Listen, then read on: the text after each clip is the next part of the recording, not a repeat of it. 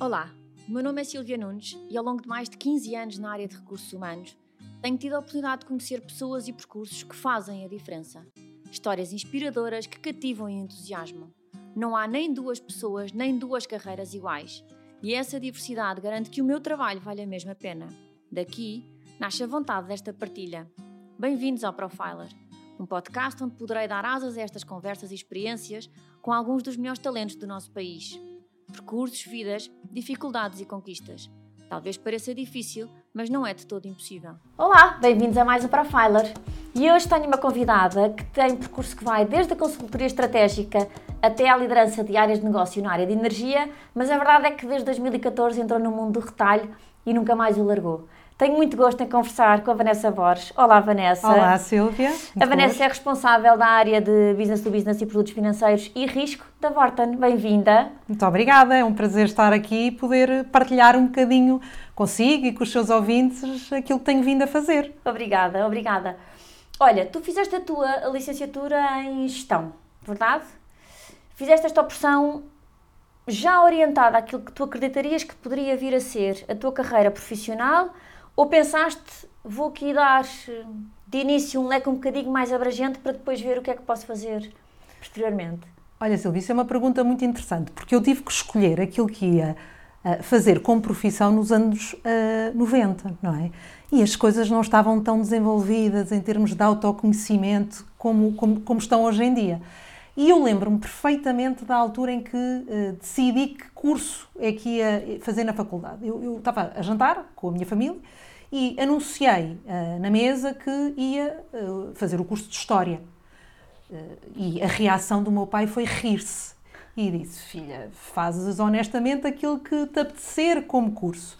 Mas eu conhecendo-te, conhecendo que gostas de determinadas coisas, que para ti é importante algum desafio, acho que tens que pensar se o curso de História, sendo um curso obviamente muito bom, se é o mais adequado para ti. E eu fui pensar, e, e, de facto penso muitas vezes que tive a sorte do meu pai me conhecer bem, porque eu até hoje em dia continuo a gostar muito de história, faço muitos cursos de história de arte contemporânea, mas eh, de facto pensei que se calhar para aquilo que eu gosto de fazer, para os desafios que gosto de ter, eh, um curso de gestão era, era um bocadinho mais abrangente e, e, e dava-me possibilidade de eh, estar mais envolvida em termos de problem solving, etc., que são as coisas que eu hoje em dia gosto muito de Que acabou fazer. por se verificar, não é? Exatamente. Ao longo depois da tua carreira. Pós-licenciatura, enverdaste para a consultoria estratégica, foste para a McKinsey. Tinhas nesta fase algum plano definido ou hum, a consultoria estratégica, estratégica e a McKinsey em particular por alguma razão?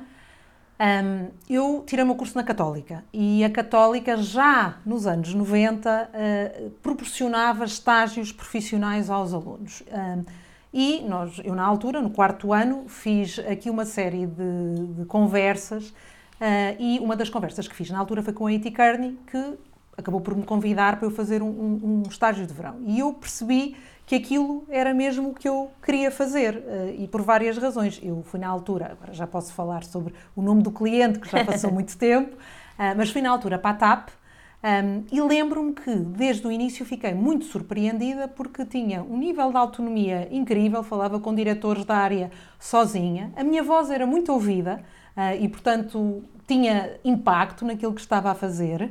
Um, e aprendi imenso, que é uma coisa que é assim um bichinho que eu tenho até ao dia de hoje, que eu gosto muito de, de, aprender coisas novas e rápido. E portanto, eu quando, quando acabei o estágio, para mim ficou claríssimo que era uma área que eu gostava de enverdar. E tive uma oferta para me juntar à IT Kearney, mas na altura também uh, fui fazer uh, entrevistas para a McKinsey. E, e, na última entrevista que fiz com a McKinsey, o Raul Galamba de Oliveira, que na altura era chefe do escritório, uh, perguntou-me se eu podia esperar 10 minutos. E eu disse, bem, se isto quer dizer uma coisa boa, não, quer dizer, se é para esperar e se não me está a correr daqui é porque a partida será bom.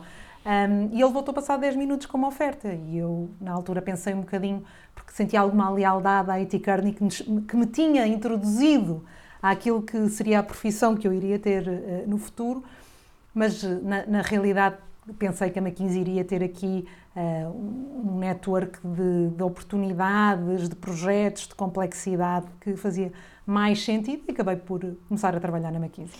É, é, tu eras muito nova ainda, não é? Início, início de, de carreira, não sei se as pessoas terão todas consciência do quão difícil é entrar, quer numa Eticarna, quer numa McKinsey. Isso que estás a dizer de esperar 10 minutos e chegar uma oferta, como é que uma jovem, na altura, eh, gera estas emoções todas? Porque é de facto uma coisa que, que deve orgulhar qualquer um.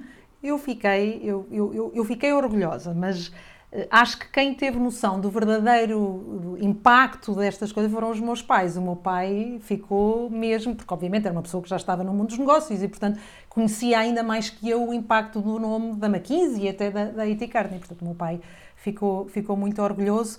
Eu hum, fiquei orgulhosa na altura, mas, sobre, mas quando entramos depois na, na, na, empresa e quando entramos na McKinsey, uh, muito rapidamente uh, há tanta coisa para fazer, há tanto desafio que nós de repente sentimos um bocadinho, ao início, um bocadinho pequeninos outra vez, não é? Portanto, o, o orgulho ou alguma soberba que poderia existir, aquilo rapidamente fica, fica, fica ao nível da, da humildade, novamente, de tudo aquilo que temos que aprender e, e das pessoas espetaculares que, com, com quem falamos todos os dias.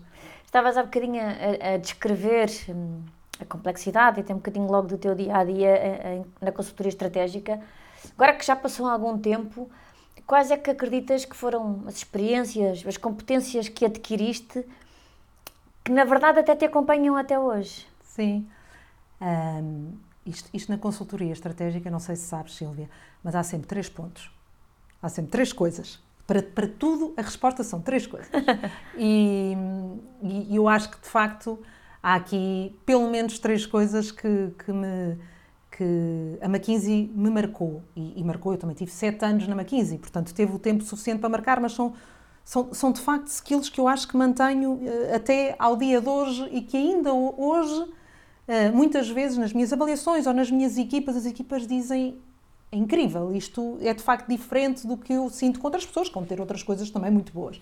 Um, e uma delas é o tema da, da estruturação de, de, da nossa cabeça, não é? E portanto, a maneira como, como tendo, quando temos um problema, como é que nós pensamos sobre como o vamos atacar uh, e como uh, estruturamos esse nosso uh, pensamento. Eu acho que isso foi uma das coisas que me ficou aqui claramente da, da McKinsey. A segunda. Um, eu diria que desde muito novos na McKinsey uh, e numa consultora, somos expostos a apresentar e a ser desafiados por pessoas muito séniores. Eu lembro-me de, de, a certa altura, o meu primeiro projeto foi no BPI, uh, eh, no Contact Center do BPI, que estava na altura a ser formado. E eu, passado seis meses, um, a equipa base saiu porque estávamos numa fase de implementação. Tipicamente, numa fase de implementação, deixam pessoas mais júniores no projeto, mas na altura deixaram-me a mim a liderar a implementação da equipa do BPI, obviamente com a, a, a lead do lado do BPI, que era a Teresa Salles na, na altura, ainda, ainda me lembro. E um, é um desafio enorme, porque é um, é um desafio de nós termos que aprender a, a lidar com pessoas que são muito mais séniores que nós, mas mesmo assim ter a capacidade e a assertividade de dizer as nossas opiniões, de ouvir e de acrescentar valor. Portanto, eu acho que isso eh, é outro tema que em consultoria nós aprendemos desde muito novos. E eu diria que o terceiro é a rede. Eh, até hoje em dia, eu se pensar, quando estou em alguma encruzilhada de carreira, quando tenho algum tema, se calhar profissional mais complexo, as pessoas a quem eu recorro são as pessoas da minha altura da McKinsey. Portanto, são essas pessoas que ficam esses elos também que se vão criando depois é. fazem muita diferença. Não é? Fazem muita, muita, muita. Também ao longo de, do teu percurso ainda na consultoria, foste fazer um MBA, Fui. que é mais ou menos recorrente uhum. que, que, os perfis de consultoria façam um, um MBA quando, quando estão ainda há alguns anos nesse mundo, mas tu decidiste fazer o teu fora de Portugal. Porquê? Decidi. Um, eu, eu, na realidade, tive muitas dúvidas uh, na altura do, de, porque é isso, não é? A McKinsey e outras consultoras faz dois anos como analista e, portanto, temos uma experiência profissional ainda relativamente curta e abandonámos a universidade há relativamente pouco tempo e depois é suposto irmos fazer um MBA.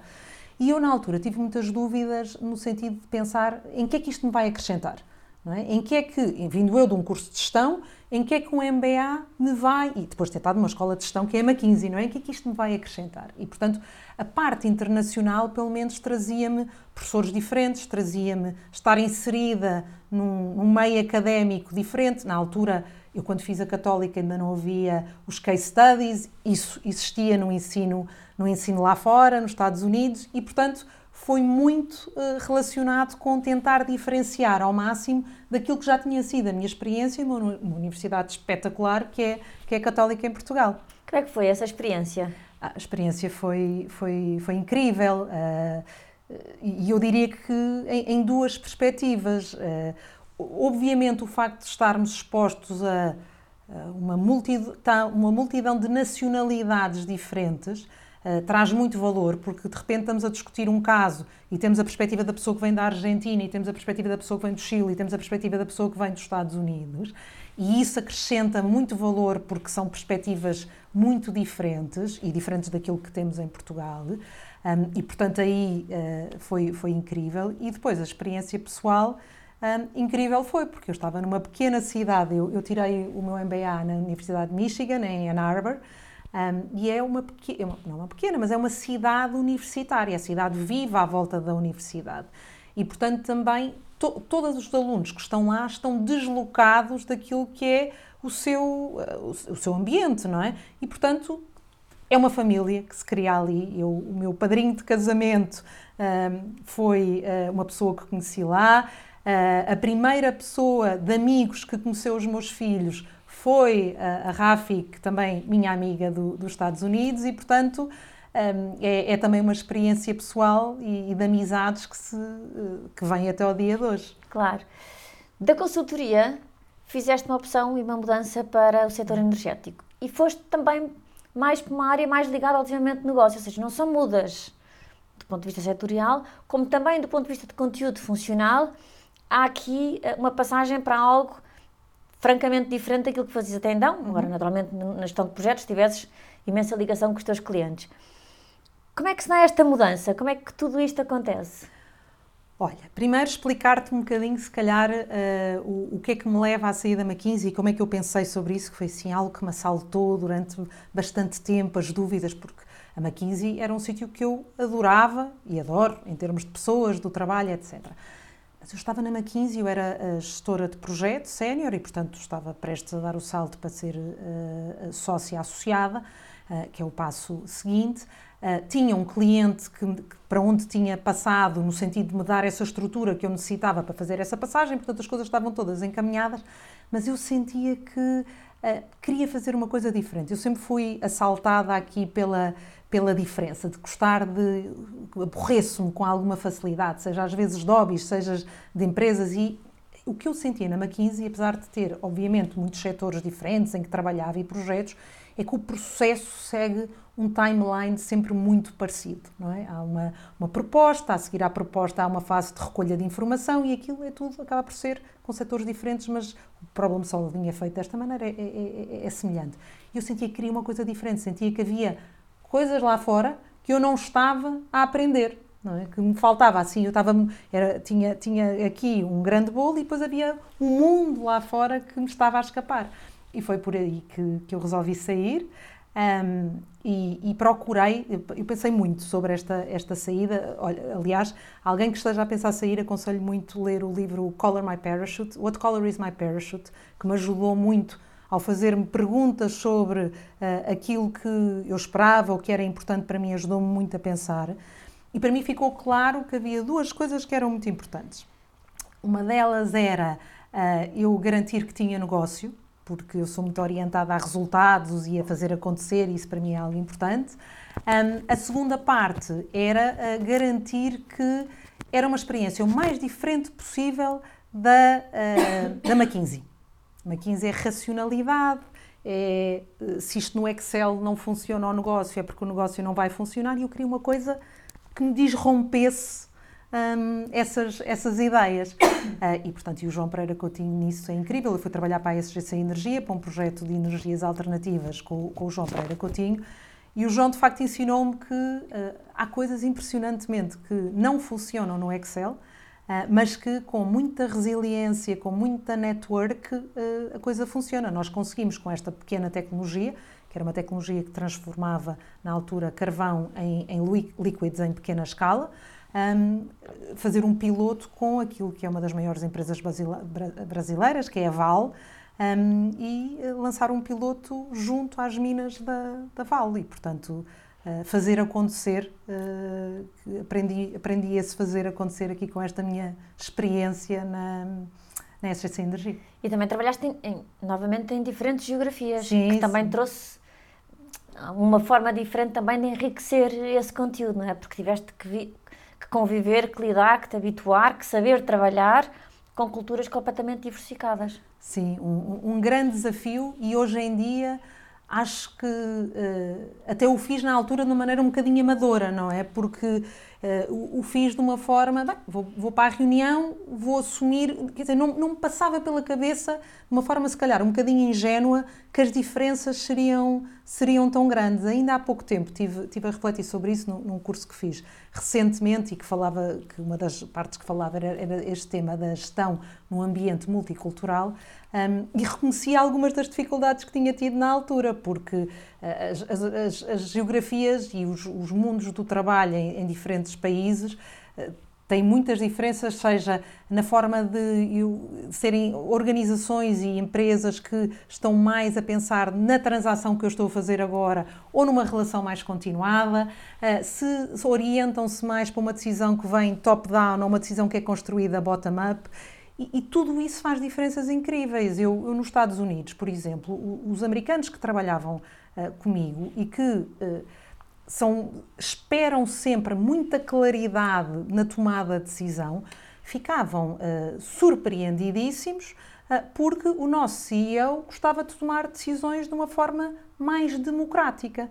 E, portanto, eles, para eles isso era falta de visão ele não sabe o que quer fazer e, portanto, na realidade. Pede ajuda, não é? Pede ajuda e está, e está a perguntar, e não. E, e, para ele, ele queria envolver as pessoas. E, portanto, eu, eu hoje em dia nunca iria para uma reunião uh, com outra cultura ou nunca faria um projeto com outra cultura sem investigar é, quais são os principais uh, eixos onde essa cultura uh, profissional se, se move. Porque faz uma diferença enorme na maneira como posicionamos, como envolvemos ou deixamos de envolver. Uh, por isso é que eu disse que até foi uma, uma forma um bocadinho amadora e que hoje já, já, já não o faria da mesma maneira, mas faz parte da nossa evolução de, de carreira. Naturalmente. Olha, em 2013 chegas ao Mundo Sonai. É verdade. Uh, foste assumir a direção de parcerias estratégicas da Sport Zone no Porto. Uhum. Mais uma localização, mais um setor, um conteúdo funcional uma vez mais diferente. Como é que foi chegar ao mundo do retalho?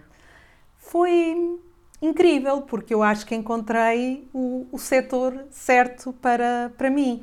Um, eu gostei muito do projeto que fiz em energia, uh, mas aquele projeto em específico tem, tem ciclos de desenvolvimento bastante longos. Uh, e, portanto, o que isso significa é que uh, o objetivo é, imagine, construir, imagina construir um piloto e, na realidade, o que acontece é que nós temos, se calhar, uh, três anos até ter uma fábrica piloto a, a, ser, a funcionar e depois mais X anos até poder construir a fábrica de, grande, por assim dizer, não é? À, à escala. E, portanto, são ciclos que é preciso ter aqui alguma paciência, a entender que cada passo tem que ser dado com muita segurança e eu percebi que isso não era, não era muito o, o setor indicado para mim. Eu sou uma pessoa que gosta de rapidez, gosta de poder andar para a frente, tomar decisão, mas depois voltar atrás e reavaliar se, se assim for preciso. O retalho é isso, não é? O retalho é ver como é que as vendas estão hoje, tomar uma decisão rápido, depois a decisão não funcionou, então vamos, vamos voltar atrás e testar outra coisa.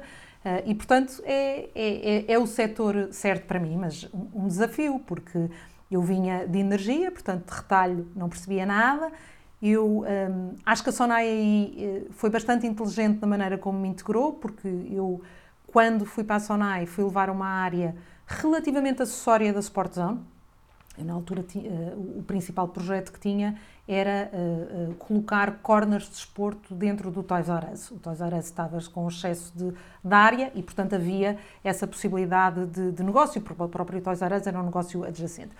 Que é construir um processo de princípio, permitiu-me perceber quais são os principais indicadores do retalho, mas com alguma segurança no sentido de não me foi dado um projeto enorme, não é?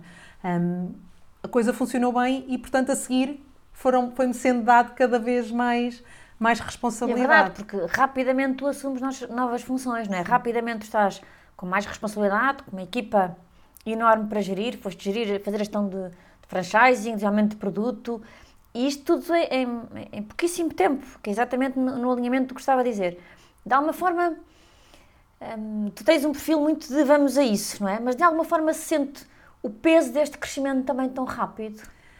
Um, eu diria que senti esse peso em, em, em, em duas alturas, uh, mas sempre numa lógica de uh, vamos para a frente, portanto, de me entusiasmar e não de bloquear. Eu tipicamente, quando, quando sinto um novo desafio, é, vou para a frente e não bloqueio. Não é? No fundo, o medo uh, não te paralisa, não Não, é? não, não me paralisa. Mas, mas tive dois momentos complicados. Eu, eu saí da Sport Zone, onde estava a certa altura a levar o desenvolvimento de produto, um, e fui para, para a Zipi. E na Zipi estava a levar uh, tudo aquilo que eram as lojas, portanto, a gestão nacional e em Espanha das lojas, obviamente com o diretor de operações, uh, depois em cada uma destas geografias, a, a trabalhar comigo. Uh, mas também aquilo que era uma área de uh, mercados na Zipi, que na realidade é uma área comercial, portanto é uma área que uh, leva, leva o PNL total da Zipi, seja na parte de franchising, seja na parte, um, na parte nacional. E o desafio aqui foi, não só porque obviamente eram temas que eu me vejo com 35 anos à frente, que nunca tinha feito na vida, é? nunca tinha gerido comercialmente uma empresa, nunca tinha gerido PNL, sabia o que era um PNL, sabia, mas quer dizer, pensar todos os dias como é que eu, como é que eu garanto que chego ao budget é, é, é um desafio. Mas o desafio ainda foi maior porque eu, quando fui para a Zipi, a Zipi estava numa fase especialmente complicada, uh, com uma mudança de administração, Uh, e essa mudança de administração uh, foi associada a uma saída de uma série de quadros da ZIP que tinham uh, quase o histórico da casa. Portanto, eu tive que aprender a fazer esta função sem equipa que soubesse por baixo, é? Porque nós às vezes, quando vamos para funções novas, não sabemos, mas está bem, a equipa está por baixo, está aliada, sabe fazer e eu vou acrescentar naquilo que a equipa faz menos bem, é? Mas eu aqui não, eu aqui tive que ensinar sem saber às pessoas que estavam por baixo de mim como fazer. E isso é um grande desafio. E uh, fiz um curso em Babsons de, de retalho, um, falei com muitas pessoas que levavam a área comercial na Sonai uh, para perguntar como é que vocês fazem, quais são as ferramentas, mas há um software. Uh, e, e, de quanto em quanto tempo é que olham para as vendas e, e quando é que fazem promoções? Portanto, era mesmo para mim Tiveste verdadeiramente que aprender para ensinar, não foi? Exatamente, aprender para ensinar. E, portanto, esse foi um momento grande. O outro momento também muito interessante na minha, na minha mudança foi quando fui para a Sport Zone. Porque quando fui para a Sport Zone fui levar a área comercial da Sport Zone, com tudo, desde a compra, às negociações com a Nike, à venda. Um, e a Sport Zone, na altura, estava organizada por aquilo que, que, que, que são as categorias. Portanto, um, um, um gestor comercial de, de ténis fazia a cadeia toda. Portanto, desde fazer o planeamento daquilo que ia comprar e da gama, a fazer a compra, com a Nike, com a Adidas, como marca própria, o que fosse, e depois gerir a entrada em loja e a promoção, etc., que precisa de ser feita. Ora, uh, Silvia, trabalhas em recursos humanos, portanto eu acho que fica bastante claro que isto são skills totalmente diferentes. Não é? Alguém que tem que planear uma gama em Excel e ver os trends e o que é que vendeu e não vendeu é alguém muito analítico. Alguém que faz compra é alguém que tem que ter faro, não é? Alguém que tem que ter intuição, tem que ter jogo de cintura comercial. E alguém que está em loja, é alguém que está, que está a, gerir a promoção e o dia a dia, é alguém que tem que ser muito rápido e com uma, uma capacidade de decisão muito grande. E isto, encontrar estas várias coisas nas pessoas é, é, é difícil. E, portanto, eu na altura também, hum, até virtude uh, de olhar para, para empresas eh, e como é que empresas de desporto e como é que elas estavam organizadas, e até uh, o meu curso em Babson ajudou-me também nisso. Um, reformulei a área comercial da Sportzone, dividindo-a em funções, em vez de estar dividida por, por desporto. E, e isso foi, uma, foi um desafio enorme, porque de repente tens 40 e tal pessoas uh, que tens que encaixar num conjunto de funções novas e, e gerir as pessoas ficarem chateadas porque não era esta a função que queriam, ou acharem que não, que antigamente tinham muito mais poder, porque obviamente tinham transversalidade, foi um desafio muito, muito grande. Alguma vez, quando começaste a trabalhar, pensaste em ti no mundo das vendas? Eu, uh, quando comecei a trabalhar na McKinsey, não. Ou seja, eu acho que estava confortável na posição de, de advisor. Mas na altura em que saí da McKinsey, eu, eu já saí com esse peixinho. Eu já saí com de fazer acontecer, de vender, de ver resultados. Porque tive a sorte na McKinsey de fazer alguns projetos de implementação, que é uma coisa que a McKinsey nem faz tanto, mas eu acabei por ser envolvida em alguns projetos que de facto tinham essa componente e eu gostei muito, portanto tive a sorte de ser exposta uh, e portanto quando fiz depois as minhas mudanças a seguir foi sempre a, a perseguir o ter o, o PNL. Um, na verdade, estava a contar o teu percurso, que entras na Sonai, passaste por uma série de marcas da Zip e depois regressas novamente à Sport Zone. À Sport Zone. No fundo, ao longo destes anos até aqui, onde estamos a falar, o facto de ir tendo todas essas alterações de conteúdo funcional, de marca, de equipas de trabalho, parece de alguma forma que mudamos de emprego, mas mantendo-nos nós dentro da própria organização. Dá a sensação que, que há de facto uma mudança, como se estivéssemos em alguns casos, saído mesmo para outra empresa. Sim, e uh, eu acho que isso é uma coisa boa para mim, para o meu, para o meu perfil. Uh, e acho que é uma coisa que, acredito que é uma coisa que a Sonai traz muito a quem se junta à Sonai, que é a possibilidade de ter alguma segurança de uh, eu ter um network que conheço, é? de ter uma maneira de, uma cultura e uma maneira de fazer acontecer que conheço, mas apesar disso conseguir indo ter diversidade de tópicos que, que ataco. Portanto, é quase uma, uma consultora nesse sentido de eh, permitir eh, as pessoas irem para a AMC e a seguir, se calhar, irem uh, trabalhar para a ZIP e trabalharem para a Sport Zone. Um, e isso é, é algo, é, para mim, é algo muito interessante numa empresa que toca tanto os mercados Sim, como a Sonai. E eventualmente até evita que um perfil como o teu, que tu eras, usar as tuas palavras, que é uma pessoa que gosta de mudar, que se aborrece com alguma facilidade, se calhar até evita que um perfil como o teu procure um projeto sim, fora do ambiente sim, Sonai, sim, provavelmente. Sim, sim, sim, exatamente. Acho que a Sonai acaba por ter tanta coisa que uh, tem, tem desafios para mesmo pessoas como eu que, que se aborrecem com mais, com mais facilidade. Olha, desde 2018 que assumes então as, as, aquilo que são as tuas funções atuais, que são muitas uhum. coisas, que são, eu quero são. muito que, que, expliques, até porque hum, tem, tem essa curiosidade de voltar a juntar áreas de negócio que, que não eram de todo associadas ao mundo Sonai até então. Conta-nos lá, como é que é atualmente o teu dia a dia? Sim, ui, o, meu, o meu dia a dia é uh, desafiante, porque Uh, eu, e, e, pegando naquilo que estávamos a falar, eu de facto gosto muito de diversidade e, e, e tenho isso. Um, eu levo aqui uh, quatro áreas na Sonai, três das quais são de negócio e depois tenho uma área que é um bocadinho mais corporativa. Eu tenho uma área de B2B, e portanto é o Vorten Empresas, em que na realidade aquilo que, que fazemos é providenciar, garantir que as necessidades das empresas em relativamente a consumer electronics estão uh, satisfeitas e, sobretudo, de uma forma digital, uh, que foi uma grande mudança que fizemos aqui nos últimos anos, deixar de ser sim, o senhor da mala de cartão, que eu acho que às vezes é associado aos temas de, de empresas e, e, e, e, permitir às empresas uh, fazer compra de uma maneira digital, e isso é uma grande transformação na, naquela equipa. Leva aquilo que, que chamamos também produtos de proteção, Portanto, Silvia, se fores à Vorten e alguma vez, quando compras um frigorífico, uma máquina de lavar, um telemóvel, não te oferecerem uma extensão de garantia ou um seguro de dano e roubo, tens que, tens que me dizer, uh, porque eu sou responsável por isso, tem uma parte muito significativa do, do EBITDA da, da Vorten e uh, aí há um desafio muito grande de comercial, de montar o produto, levar o PNL, de fazer a análise de risco uh, e de garantir que os meus colegas das vendas vendem, vendem o produto. Um, leva a área de crédito, portanto, também uh, em parceria com o Universo, garantir que há crédito, que obviamente para consumidor eletrónico, com o ticket que temos é muito importante. E depois leva uma área que é uma área de facto completamente diferente, que é a área de risco e de uh, RGPD da Vorten e que me pediram na altura, obviamente o meu perfil é um perfil mais comercial e portanto as outras áreas batem mais com aquilo, apesar de serem empresas, uma, uma de serviços, portanto diferente do B2C que eu tinha feito mais na, na ZIP e na Sport Zone, aqui estou em B2B, estou em serviços, não é?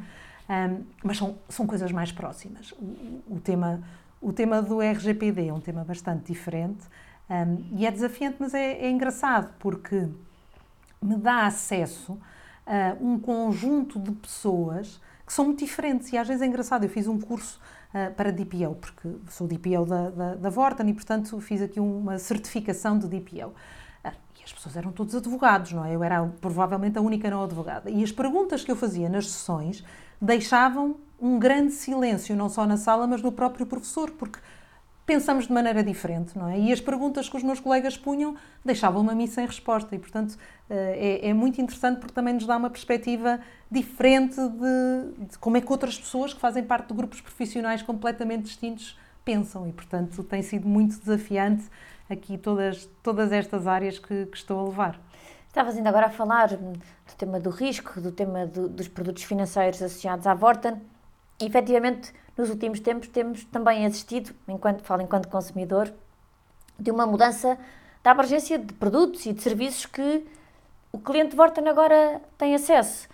A minha pergunta é, como é que se faz esta mudança de mentalidade? Como é que eu, consumidor, que durante muitos anos me habituei a deslocar-me à Vorten online, a comprar um determinado tipo de produto que sei que existia, como é que agora a minha mente de consumidor, trabalhada naturalmente pela Vorten, começa a ter automaticamente a noção de que não, não, eu nisto também posso ir à Vorten. Como é que se faz isto do teu lado, naturalmente? Ó oh, Silvia, antes de mais, fico muito contente porque por teres reparado nisso, não é? Que é, que é, o primeira, que é a primeira coisa que é conseguimos chegar a ti e tu consegues uh, ter a Vorten como hipótese agora quando, na realidade, e como ponto de consideração quando queres comprar uma coisa que não é consumer electronics. Uh, mas, e, e dizer-te que foi algo muito pensado na estratégia da Vorten. Uh, a Vorten passar a ser um one-stop shop uh, aqui para o consumidor, há lá, lá aquilo que, que a Amazon faz. E a, e a, razão é simples, não é? A razão que está por trás é simples. A, a Vorten tem uma cota de mercado bastante interessante já em Portugal e, portanto, quando começamos a pensar em crescimento, temos que pensar o que, é que, o que é que são os nossos ativos que me vão permitir crescer. E o ativo é um site, que é o site com mais tráfego em Portugal, e portanto eh, eu posso vender mais coisas à pessoa que vai ao meu site, em vez de ter que ir a outros sites à procura, pode, posso aproveitar essa visita para garantir que, ele, que, que o, meu, que o meu cliente consegue satisfazer mais necessidades uh, que tem nesse site, e por outro lado é a minha força de vendas. Eh, e também, lá está, eu posso garantir que quem vai à loja consegue também uh, ter acesso a, a, mais produtos que lhe satisfazem as, as, necessidades. E, portanto, a lógica foi um, bocadinho, um bocadinho essa. Como é que se faz? É um processo lento, não é? Nós tivemos o Ricardo Araújo Pereira, obviamente, em televisão, o que ajuda muito a, a, a, a pôr na cabeça das pessoas mas depois tem que ser um trabalho muito feito também por loja. Uh, quer dizer, por, por site, via newsletters que enviamos, via pop-ups que colocamos no site, uh, via quando vais à procura, imagina, de pet food, e a primeira coisa que te surge é Vorta, não é? Portanto, trabalhar obviamente muito também aquilo que é as pesquisas de, de Google, mas depois também é muito loja. É, é quando tu vais à loja uh, ver se calhar que há máquinas de fitness, que é uma das categorias que, que vendemos bastante bem, um, e, e teres os próprios vendedores a entenderem que se tu, uh, na realidade, uh, estás por alguma razão a mudar a tua casa, porque, estás, porque mencionaste que estás a comprar um frigorífico para a tua casa nova, os vendedores também te poderem dizer: olha, não sei se sabe, mas também existe uma série de produtos de bricolagem na Vorten e eu posso lhes vender aqui, porque, porque ele, pode vender com o tablet os produtos todos. Portanto, é uma mistura aqui de, de várias avenidas. A notícia muito boa é que uh, a Vorten tem uma marca muito elástica. Uh, e, portanto, não é uma marca que os consumidores agarrem ao tema de consumer electronics. E, portanto, tem elasticidade para conseguir fazer este caminho de abarcar muito mais coisas. E, portanto, vai sendo cada vez mais perceptível, não é? É isso. Essa, essa abrangência.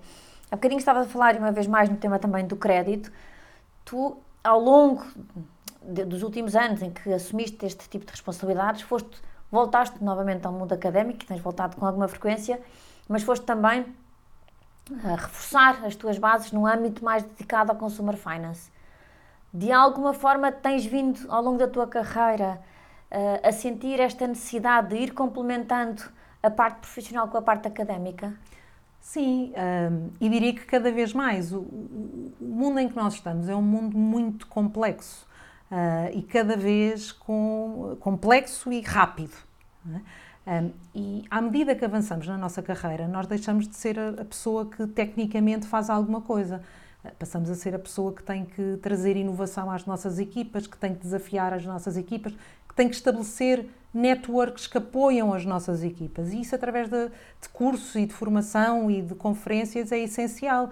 É, é, aí que eu consigo arranjar ideias para seguir ir eh, desafiar eh, quem, quem, trabalha comigo ou consigo fazer pontos, não é? E apresentar, dizer, olha, conheci esta pessoa na formação, acho que isto faz imenso sentido vocês conhecerem porque, porque podem encontrar aqui pontos em, em comum para trabalharmos. E, portanto, a, a componente técnica de, desses cursos muito importante, a inovação que me traz e as networks que me permite depois alavancar para aquilo que faço todos os dias. Acho mesmo essencial. Antes de fazer esta pergunta, começo já por te dar os parabéns, eh, porque tu foste muito recentemente uma das 50 mulheres a nível mundial a, a ser selecionada pelo Santander para fazer uma formação em Londres. E corrijo-me se eu estiver enganada, mas destinada a mulheres que eventualmente estejam no caminho de possíveis uh, comissões executivas. É um extraordinário reconhecimento receber este convite. É, é, é incrível. Uh, eu, antes de mais, dizer, agradecer ao Santander e dizer que o Santander tem um programa uh, inacreditável e que eu convido todas as pessoas a irem ver uh, de educação.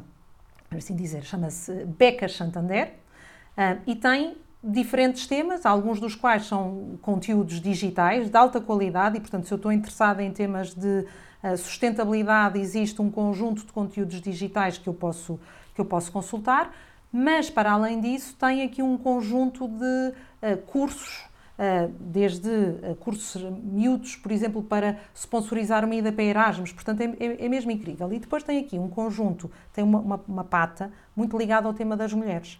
Um, e em que tem aqui dois cursos uh, que são incríveis. Uh, um que eu fiz e, e, e, outro, e que são dirigidos a um, aumentar as competências uh, de liderança daquilo que são as mulheres e bastante focado naquilo que tipicamente também é identificado como temas que eventualmente as mulheres sejam, sejam mais necessitadas de, de serem apoiadas. E há um, há um primeiro curso que é para Emerging Leaders, e, portanto, pessoas à volta dos seus 30 anos, etc., que já têm uma equipa e, portanto, para darem este primeiro salto de pensar sobre liderança. E há um segundo curso uh, que é para Next Generation Leaders, e, portanto, Silvia, como tu disseste muito bem, para pessoas que já estão ou em comissão executiva um, ou que estão uh, prestes a dar, a, a dar esse passo. Um, e eu concorri, fiz aqui um conjunto de provas, escrevi uns essays, parecia que estava no MBA outra vez. Uh, e, e, fui, fui aceite. E foi uma experiência inacreditável. Foi, foi, aconteceu o ano passado, em Londres, uh, com, na LSI.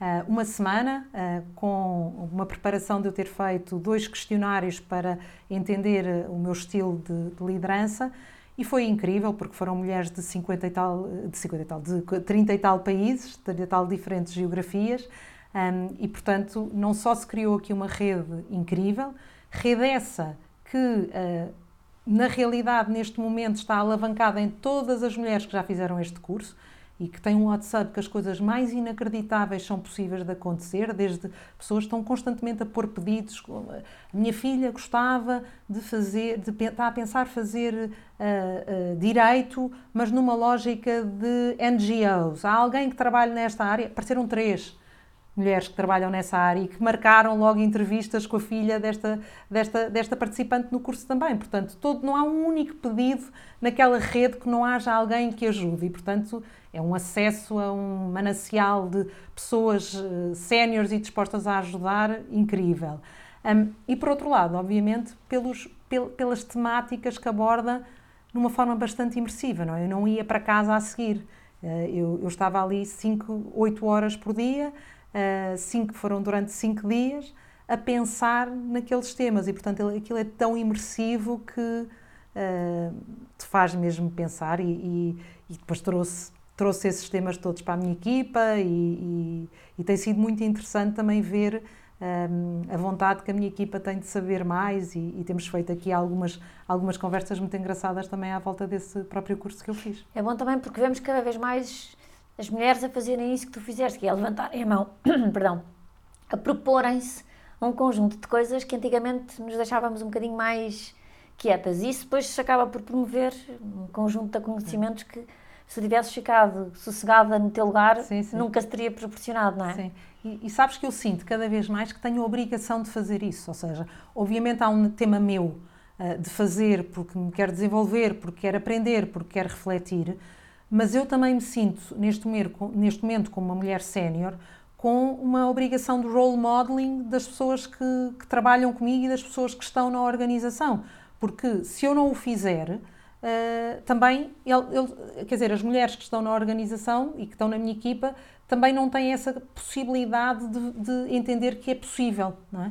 E, portanto, eu sinto cada vez mais, e nós na nossa carreira vamos deixando cada vez mais conteúdos técnicos e cada vez mais, pelo menos a mim, o que me uh, dá, dá, imenso gozo é, é, desenvolver equipas e desenvolver uh, pessoas. Uh, e, portanto, eu sinto, eu sinto este pôr a, mão para cima e penso muitas vezes na, na, maneira como eu estou presente em reuniões, etc., como um role modeling também para, para as mulheres. A visibilidade que gera, não é? é? Que os outros veem, não. É possível. É, é? é, é. Olha, Vanessa, qual é que acreditas que ao longo dos anos da tua carreira profissional até então possa ter sido assim o maior desafio? Uh, há muitos. Uh, mas eu diria que assim, o maior desafio que eu tive uh, foi um desafio muito pessoal e muito, muito interno, por assim dizer. Eu, eu trabalhei na McKinsey, a McKinsey, como, como, como já conversámos, é uma escola excepcional no sentido de, de formatar, a pensar em problemas, problem solving, problem structuring, uh, mas é uma escola que, pela, pelo facto de eu estar sempre a mudar de projeto, não tenho as pessoas são. Ah, não há uma relação de longo prazo que eu estou a desenvolver com as pessoas que estão na minha equipa. Eu não tenho como obrigação desenvolver a carreira destas pessoas. Eu não tenho como obrigação, como, agora tenho com as minhas equipas, pensar qual é que é o próximo passo que esta pessoa vai dar. Porque eu vou estar com esta pessoa três meses e a seguir uh, virá outra equipa.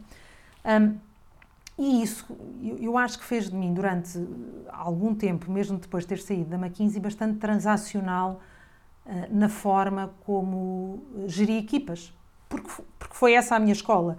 Um, e, e, portanto, uh, obviamente, uh, dando coaching, mas coaching específico sobre aquilo que a pessoa estava a fazer, provavelmente não me envolvendo em entender aquilo que era, o que era a circunstância ou as ambições da pessoa, portanto, criando relações que eu acho que a melhor maneira tenho de descrever são bastante transacionais. Um, e, e, eu, à medida que fui evoluindo também, porque uh, a Sonai é incrível e, e, e, tive, tive coaching e tive, uh, portanto, a Sonai dá muitas vezes coaching aquilo que são executivos, executivos séniores, um, tive cursos, tive agora este próprio curso de, de, de Londres, um, mas uh, fazer esta transformação de passar de uma liderança transacional para uma liderança que é mais continuada e que é mais holística com a pessoa. Uh, eu sei os nomes dos filhos de, das pessoas todas que trabalham na minha equipa. Uh, tipicamente começo as reuniões a perguntar qual é o nível de energia com que, uh, com que cada uma das pessoas está e, e, e, gera conversas, não é? Se a pessoa me disser que está com um nível de energia 4, de 0 a 10, eu pergunto, mas porquê? Está tudo bem? E as pessoas podem dizer, eu não dormi nada esta noite porque o meu filho de um ano acordou. E eu muitas vezes o que diria é: estás bem para fazer a reunião, ou se não, vai dormir e tratamos disto a seguir.